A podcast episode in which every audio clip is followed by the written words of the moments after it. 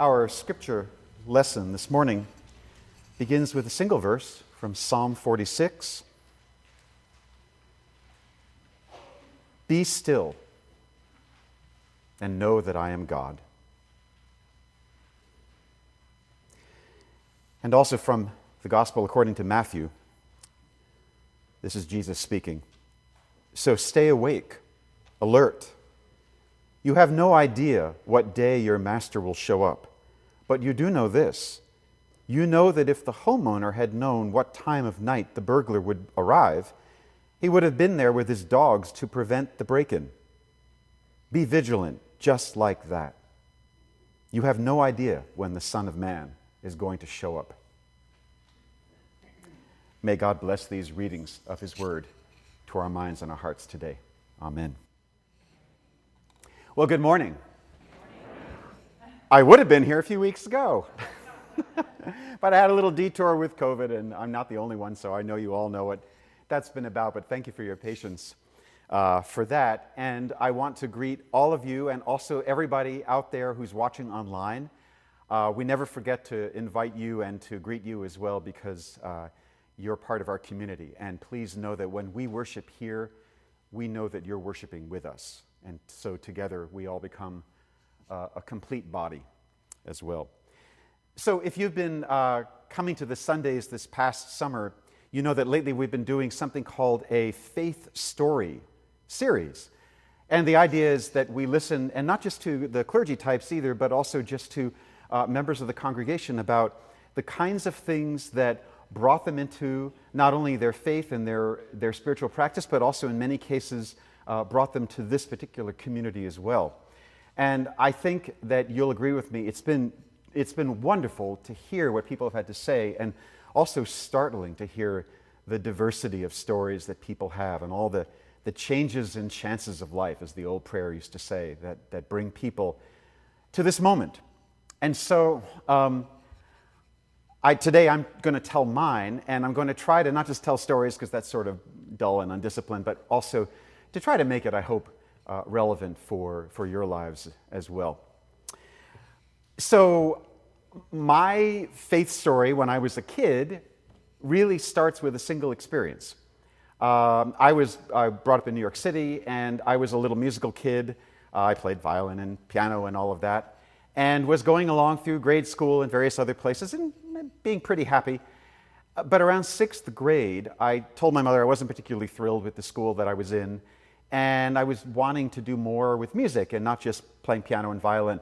By the way, uh, I came from a very musical home. My mom played piano and taught Juilliard pre prep and played viola, and my stepfather was a cellist, and my bio, biological father was a professional trombonist, so there was no way I wasn't going to be a musician.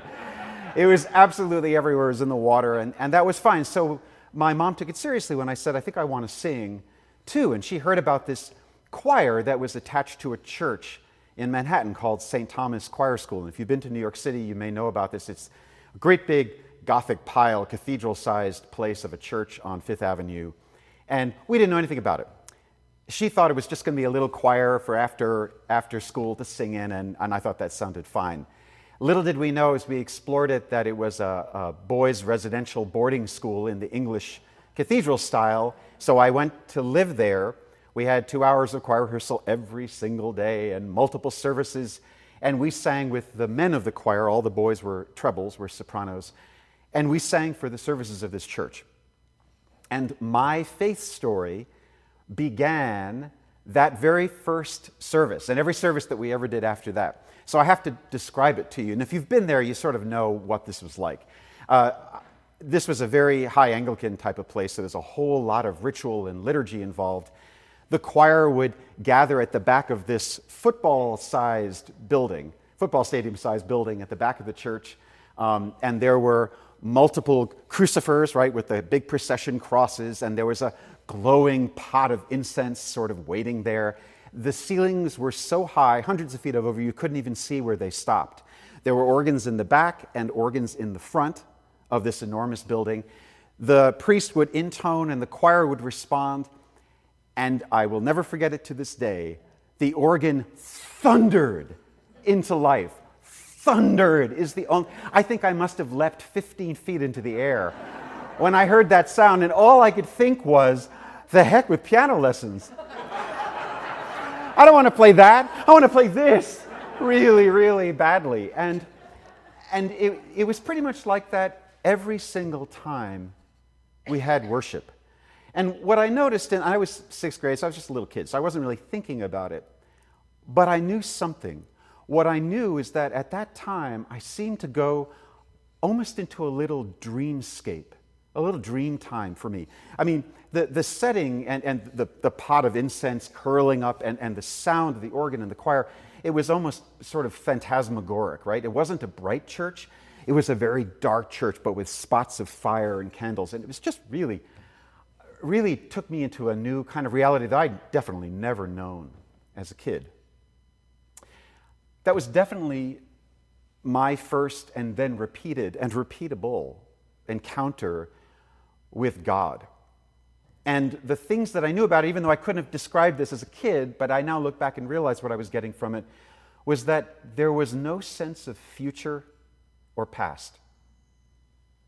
You know, up till then, we'd gone to church every now and then. I was baptized as a Roman Catholic, so we sort of went, and whatever it was, it was fine.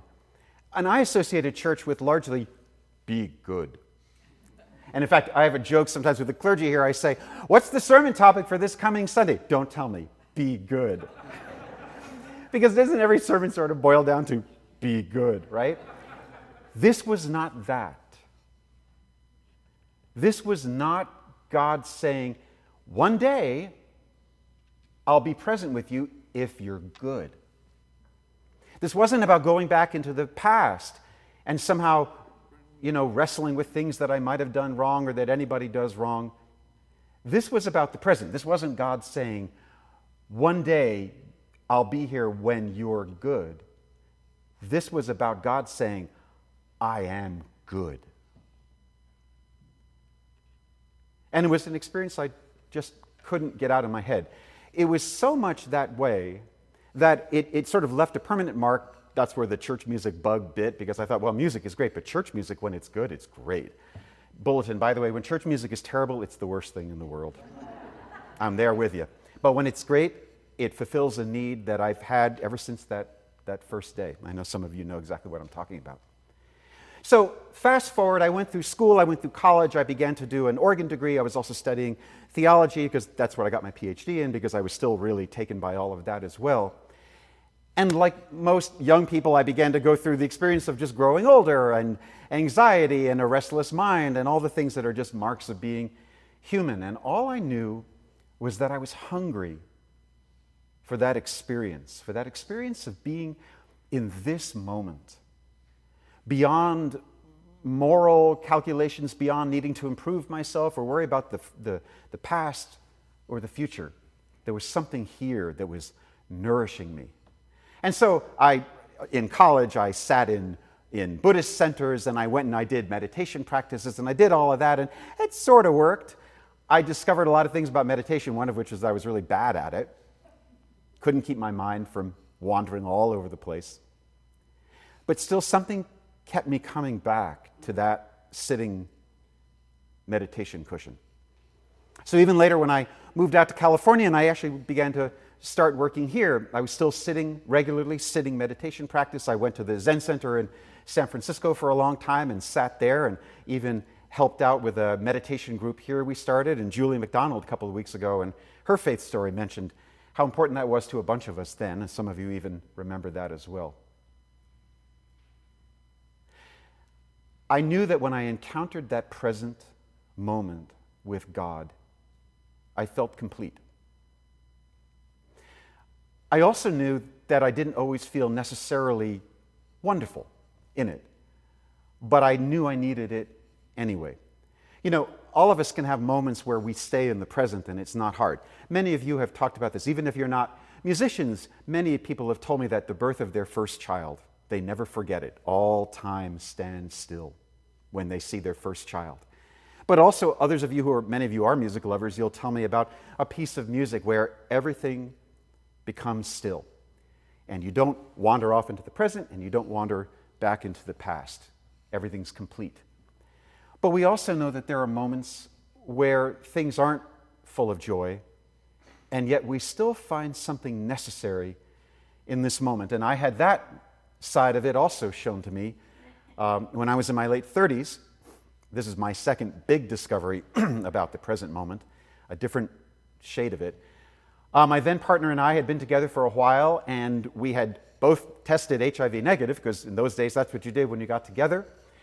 And then, uh, about a year or so into our relationship, uh, in routine blood work, uh, the worst happened, which is that he tested positive for HIV. Now, those of you who remember what those bad days were like, this was before the medications that are wonderful, that have extended life. This, this is before any of that.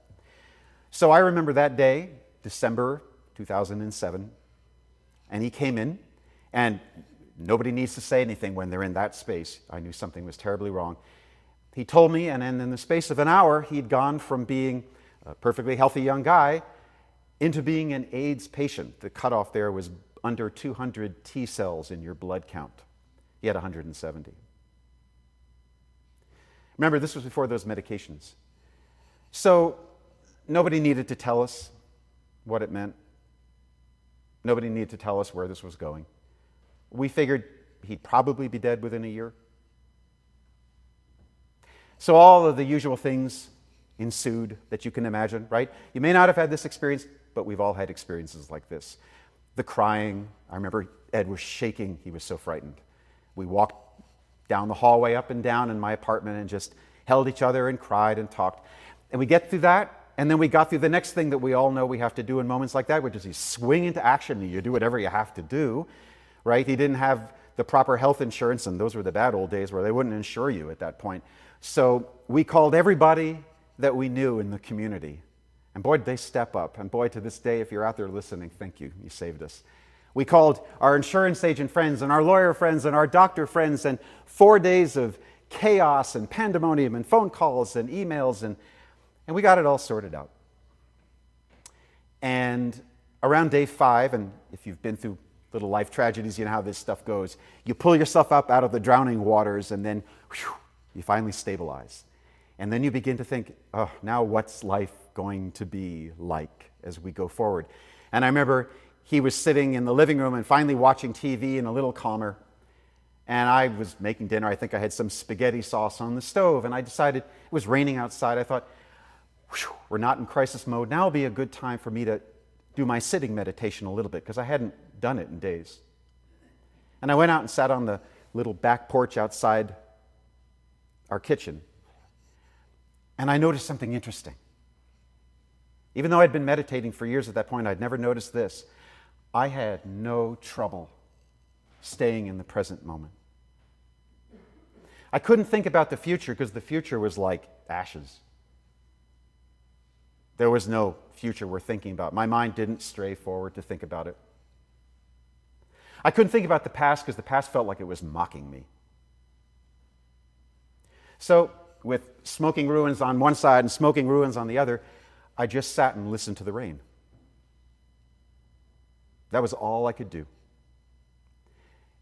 And it didn't make anything better, but it nourished me.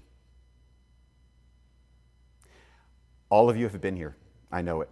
We've all had a version of this. So, sure, the joyful moments, birth of a child, beautiful musical piece, those are great the moments of complete defeat, insecurity, fear. Nobody wants those, but they also come.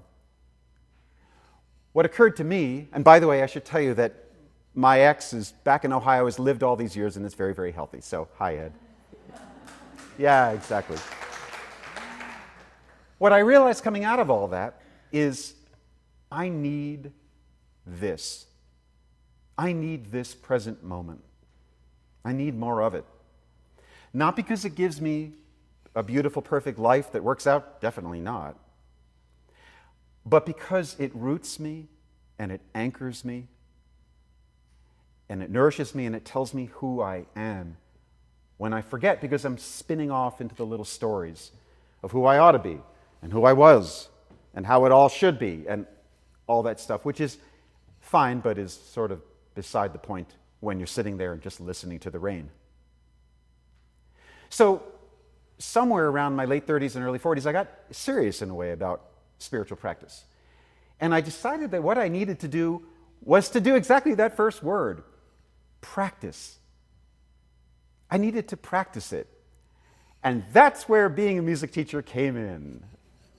Because I've learned a lot of things about, about practicing as a musician myself, as a teacher, um, and they've helped me understand, at least for me, how a spiritual practice works and what some of the pitfalls might be. You know, I tell students a lot that, that the bad thing about practicing anything, it can be learning a musical instrument, or it can be learning how to play tennis, or learning anything that's worthwhile in life where you have to apply a little, a little thought, right? I was talking to a student of mine the other day who's getting into doing uh, race car driving, and that takes practice. Anything takes practice.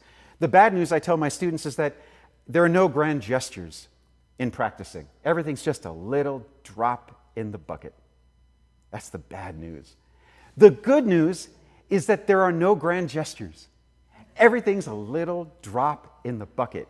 You're not on the hook for all the grandiose fantasies and all the pressures about, oh, what'll I be and will it all lead to something good? That's fine, that's for another day. Right now, you practice. And so, one of the things that we do when we do a, a spiritual practice is we practice returning our mind to the present. Just bring it back. And you bring it back, and then you bring it back again. And you keep doing it. And at first, there are chapters in the life of somebody who's trying to practice spiritually. One of them is when you finally let go of the idea that if I'm doing it right, my mind stays in one place. No.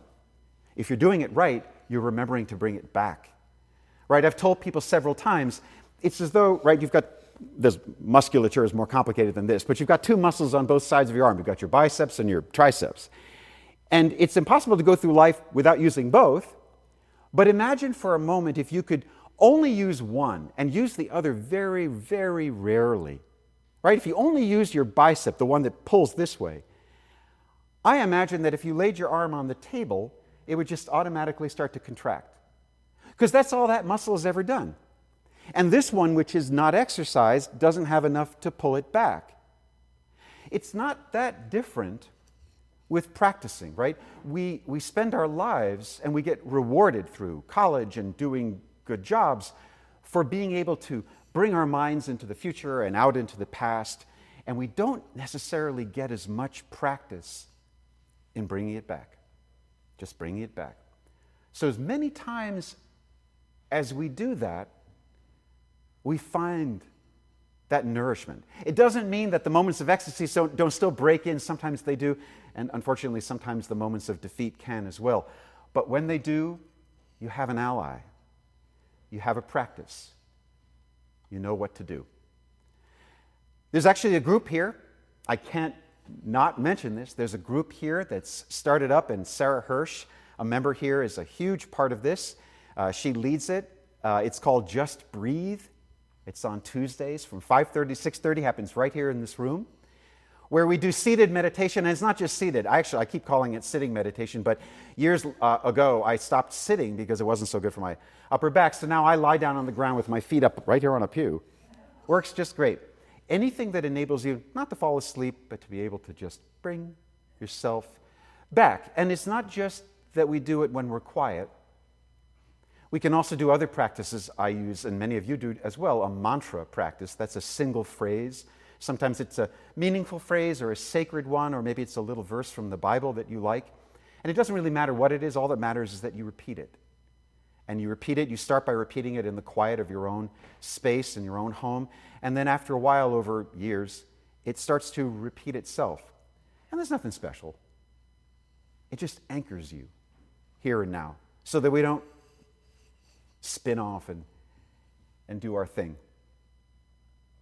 You know, one of the things, if you read books about spiritual practice and meditation, you might get the idea that the people who do it lead very calm lives, have very calm, perfect marriages. Everything goes right for them. I don't know who those people are, I've never met them. But I have met some people who, even in the middle of everything, manage to stay very centered. meditation practice and spiritual practice, it's not so much that it will force things to be good in your life. It definitely can't do that. Um, but it helps you to roll with the punches because you're paying attention. And instead of spinning off, you're here. I thought of this a couple days ago. I thought I'd do an experiment. I'll bet you that all of you, how many people know the old game, Name That Tune? Remember that old game, Name That Tune? I can name that tune in four notes, right? I can name it in three, that kind of thing. Well, we can do a little game right now, just as a little exercise. I'll bet you that you can name that tune in zero notes. I'll bet you you can foretell the future and you can tell me what the next note is in a song that you've never heard. Are you game? All right. Here's what we're going to do I'm going to play something, and I'm going to prove to you that you can foretell the future. Here I go. What's. Yeah! I thought you didn't know what was coming. And there you knew it, right? You knew it and you had it right away. So you knew the future. But you actually sort of did, but you sort of didn't. By the way, I didn't know what that was either. I just made it up. So we both found out together. What if it did this?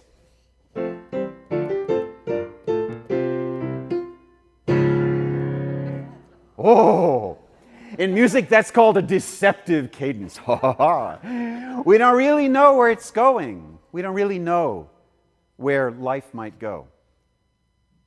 We don't really know about the moments of opening out into the ecstasy or sometimes the defeat. But the thing we do know, if we stay present, is that it's never that far away to come home. Because even from here, we could just go, and we're done, and we're home again. The thing which I think is important for us to know in practice is staying present, being able to be open to life, resisting the urge to have meditation or spiritual practice be about something that causes our life to slow down, to get still, right? Stop the world, I want to get off. That's not worth pursuing. I think actually, after years, I finally decided when I suffer in life, and I do my fair share, it's not because things are, there's too much change and I just want to get things to be still. It's that I'm resisting the change. Change is my birthright, it's yours too. If we didn't allow change, the, the music that Leslie and I played earlier wouldn't get to the final chord.